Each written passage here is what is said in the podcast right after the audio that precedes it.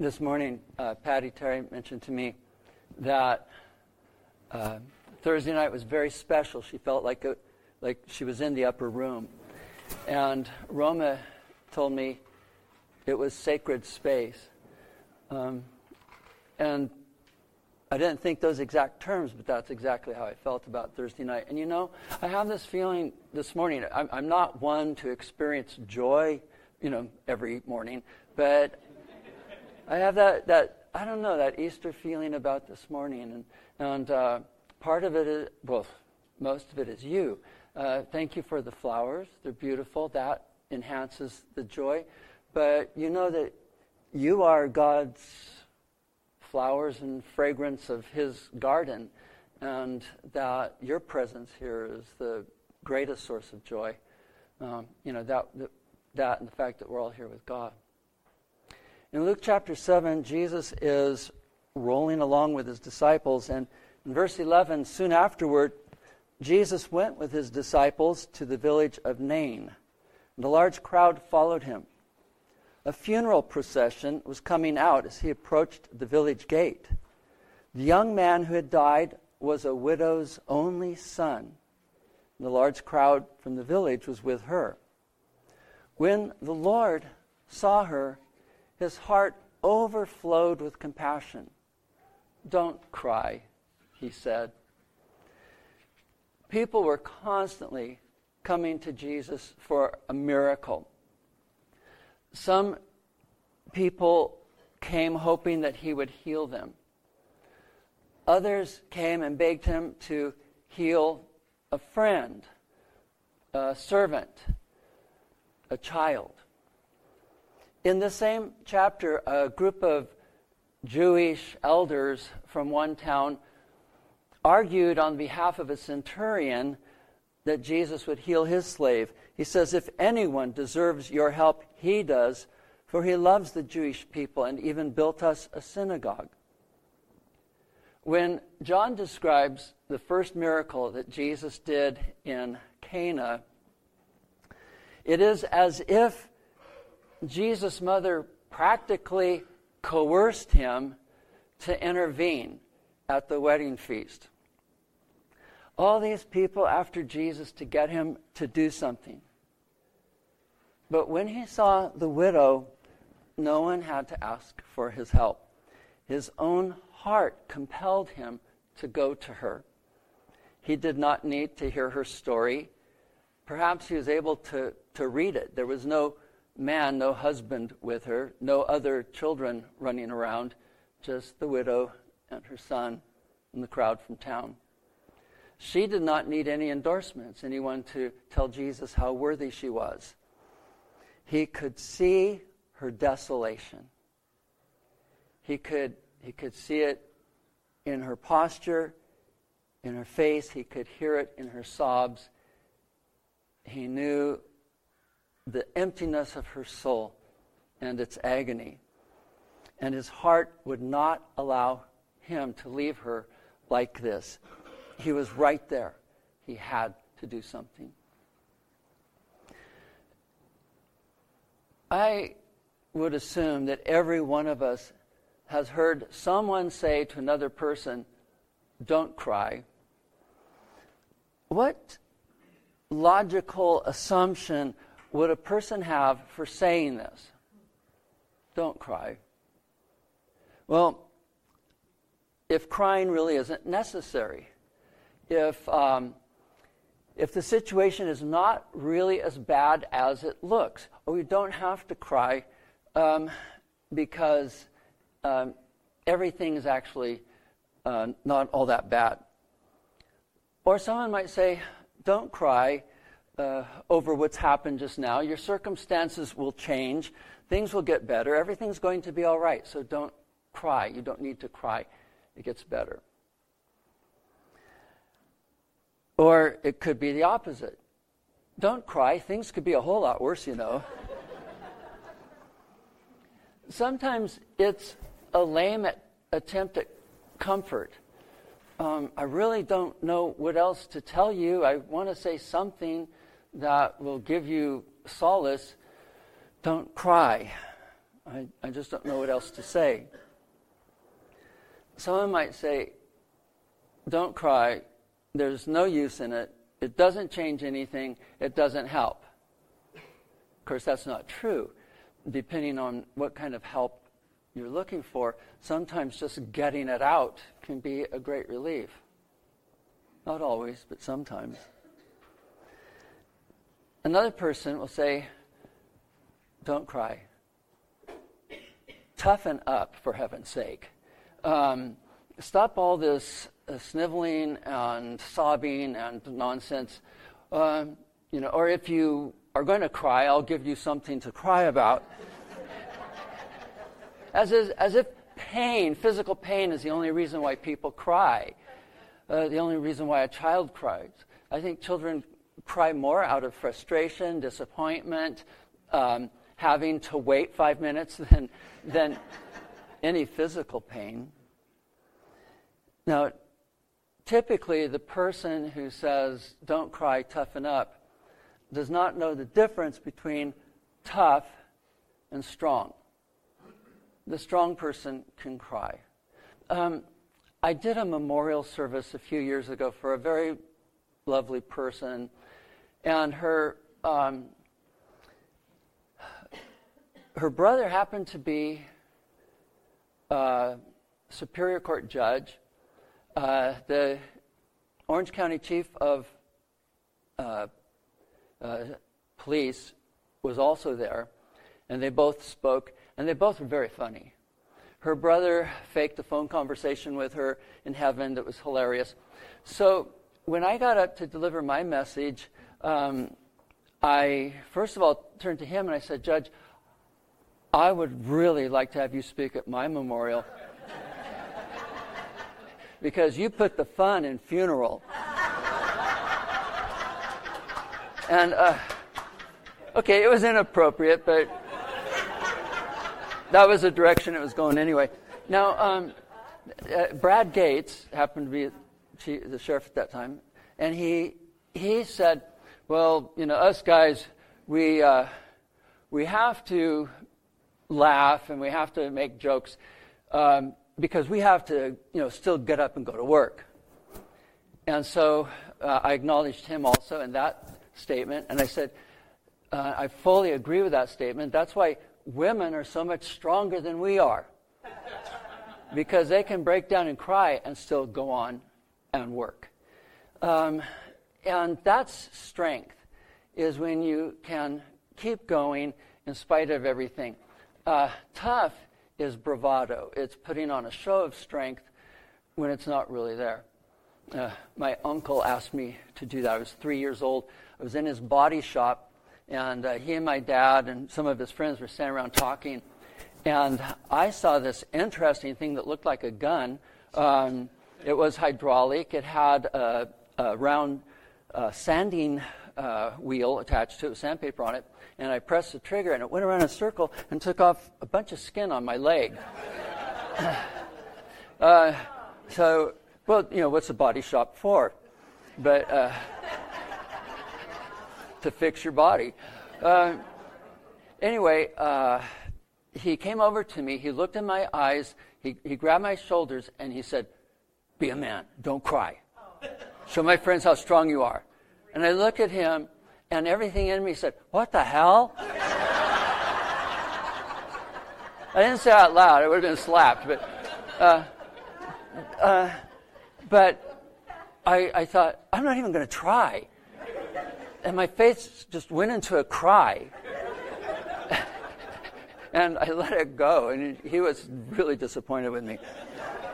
Uh, I didn't care then. Now I wish I had manned up. Manned up. but okay, so um, in this particular instance, when Jesus is standing face to face with the widow and he says, "Don't cry," it's because he was about to remove the cause of her sorrow.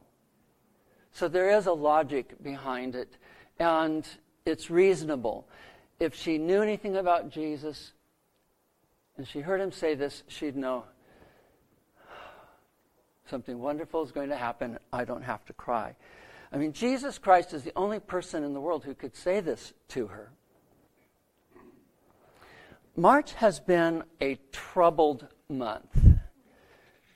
I met Bill Goodrich when he started to bring uh, Patrick, a quadriplegic, to uh, church in Capo Beach. And uh, Bill was his caregiver at the time. Later, uh, Bill and I worked together. Um, and he became a friend to me and to my family. Uh, he traveled with us, he went with us on missions trips. He went with me one time, once or twice to Israel. Uh, when I spent a month at a hermitage, he came up uh, to visit me. Two weeks ago, I learned that he was killed in a traffic accident in Thailand. Now, Bill had been fascinated with Thailand. He, um, he lived half of his life in Dana Point. Well, let me see. Uh, half of his life at the church, a quarter of his life in the, uh, uh, in the harbor, uh, sailing ships, and a quarter of his life in Thai this. And uh, he learned he was learning to speak Thai. He had visited Thai. And when a friend of his died and left his Thai wife a widow just before he died, he asked Bill, Take care of my wife. Bill was engaged to her, living in Thailand with her family. And last year, when we emailed back and forth, he said, We're saving up money to come to the States so you can perform our wedding. So it's a hard loss. R.J. Prescott and his wife, uh, Polly, began to attend Calvary Chapel of Dana Point uh, back in the day when there was such a thing. And um, they were bikers who rolled into our church parking lot one day. And I, I will tell you, they are the perfect illustration of that, of that proverb do not judge a book by the cover. They were wonderful, intelligent people. He was an engineer at San Onofre nuclear plant.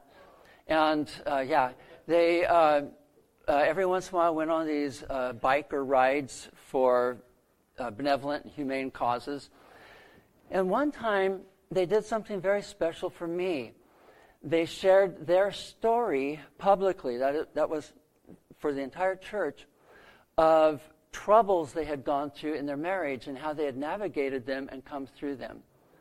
Uh, last year in August, Polly passed away uh, suddenly, and just before spring, the day before spring, RJ followed her. Uh, and he had been sick for a while. But, you know, you don't want two deaths of people you've known for a long time and love to come that close together. I learned Friday about another person whose name I will respectfully keep to myself. He was also involved in the church. In fact, his wife worked on our staff, and uh, my oldest daughter was close friends with one of his daughters. And he died unexpectedly just this past week. That, that was my March. Um, and so um, I have to say, I'm grateful to put the month of March behind me, but I'll never forget those who have passed. Every once in a while, one of my friends emails me a poem, and it's not unusual to get one at Easter time or um, Christmas time. This week, Ed Norton sent me a poem, and he included a photograph with it, one that he had taken in a cemetery in Maine. It's a bleak black and white photo uh, of this uneven terrain with these stone monoliths jutting out of the ground, very much weathered and, and falling apart. He wrote the poem Easter Walk. I wander through a cemetery among the sepulchres where the dead are encased, among edifices of angels, crosses, stone markers etched with epitaphs, memories of lives lived lost, of hope in something more. This is the home of the dead. Even strong desires, heroic efforts cannot bring them back. Two, become one flesh and live out their long years. A son or daughter sacrificed to a war, a child lost to accident or illness. This is the country of our mortality, our final resting. Until corruptible becomes incorruptible, until hope buried is no longer contained, until the graves and the sea give up their dead, until the earth and heaven split and paradigms are obliterated, until resurrection. There is a hard edge to life. We come up against death as an impenetrable wall. Jesus' crucifixion is on the sharp line of that hard edge. It was wrong, it was excruciating, it was an injustice. The hard edge of life is perfectly outlined in the geometry of his cross. I look for a similar hard edge in his resurrection, but I can't find it. Not in our Christian tradition of colorful, bright banners and cheerful hymns, certainly not in our secular tradition of chocolate bunnies and dyed eggs.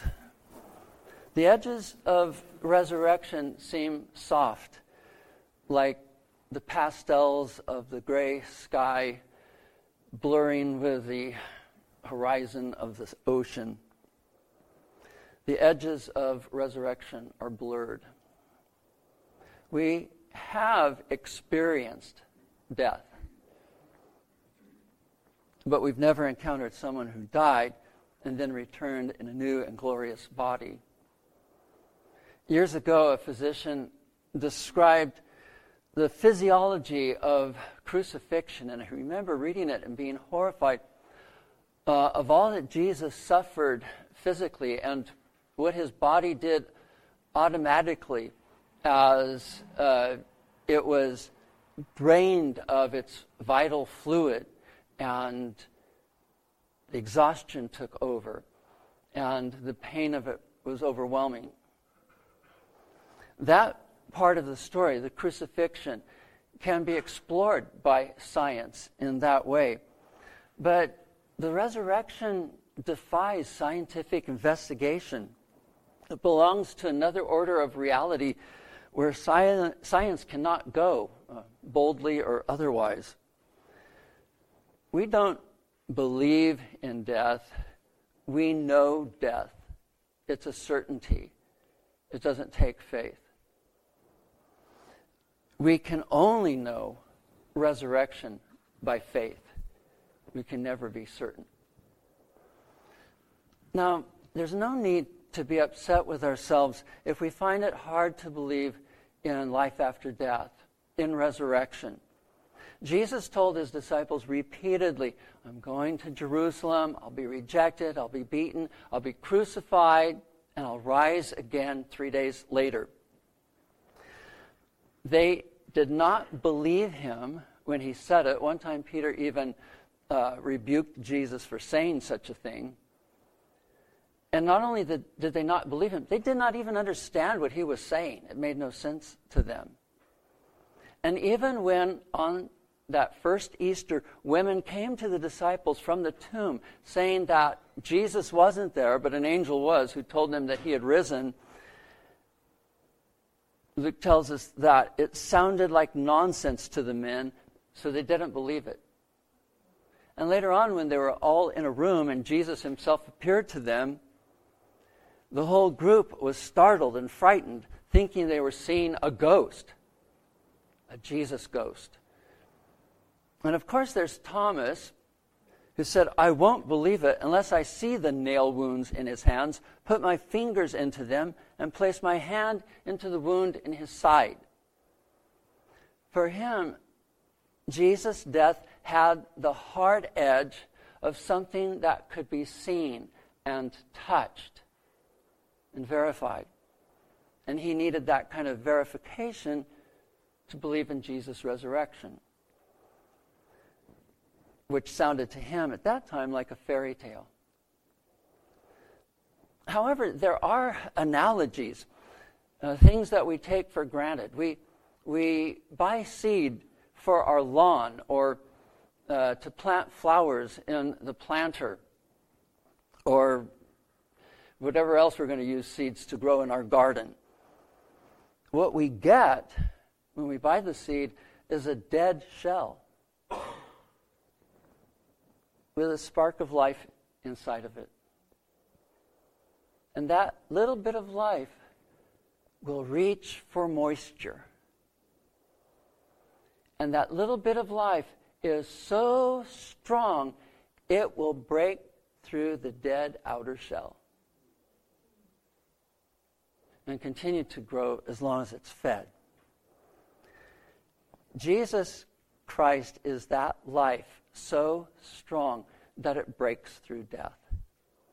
When Lazarus died and Jesus arrived at his home so that the glory of God would be manifest, in his conversation with Lazarus' sister, Martha, he said, Your brother will live again. And she says, Well, I know, I know. Yeah, there's this one wonderful day, everyone rises.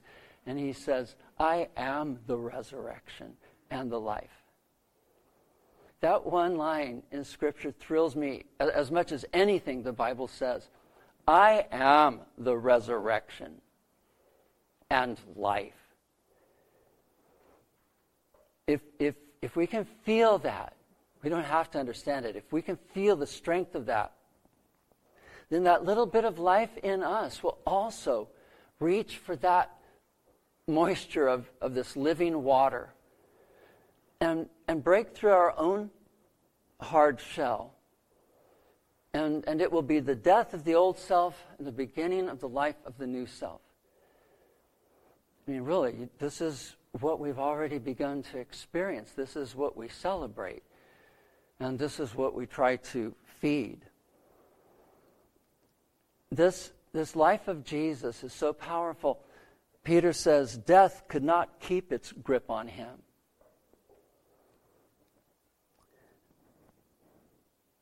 A couple more statements from Jesus. To the disciples, he said, Since I live, you also will live.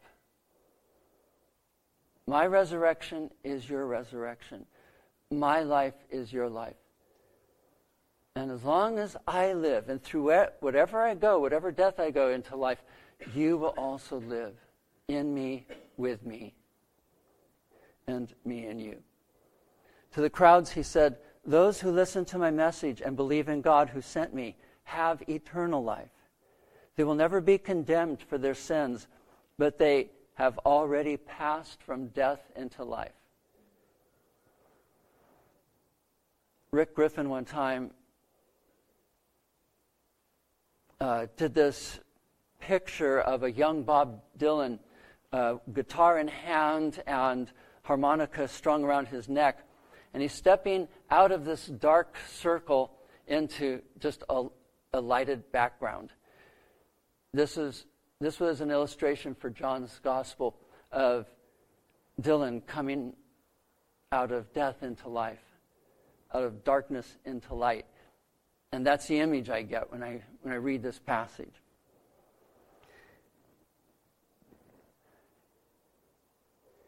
We wait for the resurrection. But as we wait, we've already had an experience of the re- resurrection because of the new life of God in us. And, and almost every Christian, I won't say all of us, but almost all of us, there was a moment on a particular day when we knew that we were in God and God was within us, and suddenly the, the world just was more vibrant with its color, with its shapes, with its breath of life. And we, we saw it, we, we knew it. That was the resurrection life of Christ energizing us with life.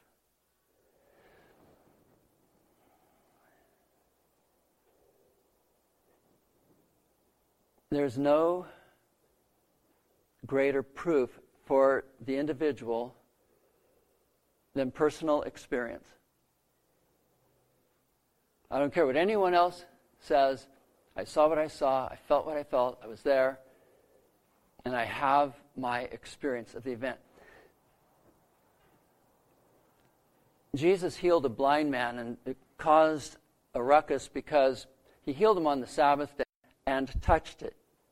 And the bearers stopped. Young man, he said, I tell you, get up. Then the dead boy sat up and began to talk, and Jesus gave him back to his mother.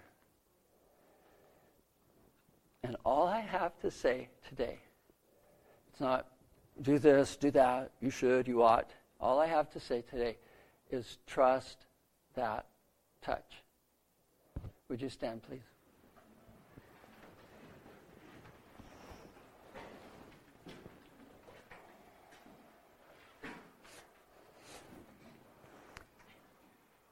May the Lord our God bless our lives in Him, and may He bless that life He's put in us. And may the touch of Jesus on our lives today bring us to life, make us whole, and increase the love that we have for Him and for one another. The Lord bless us, keep away all evil, and lead us into eternal life. In the name of the Father, and of the Son, and of the Holy Spirit.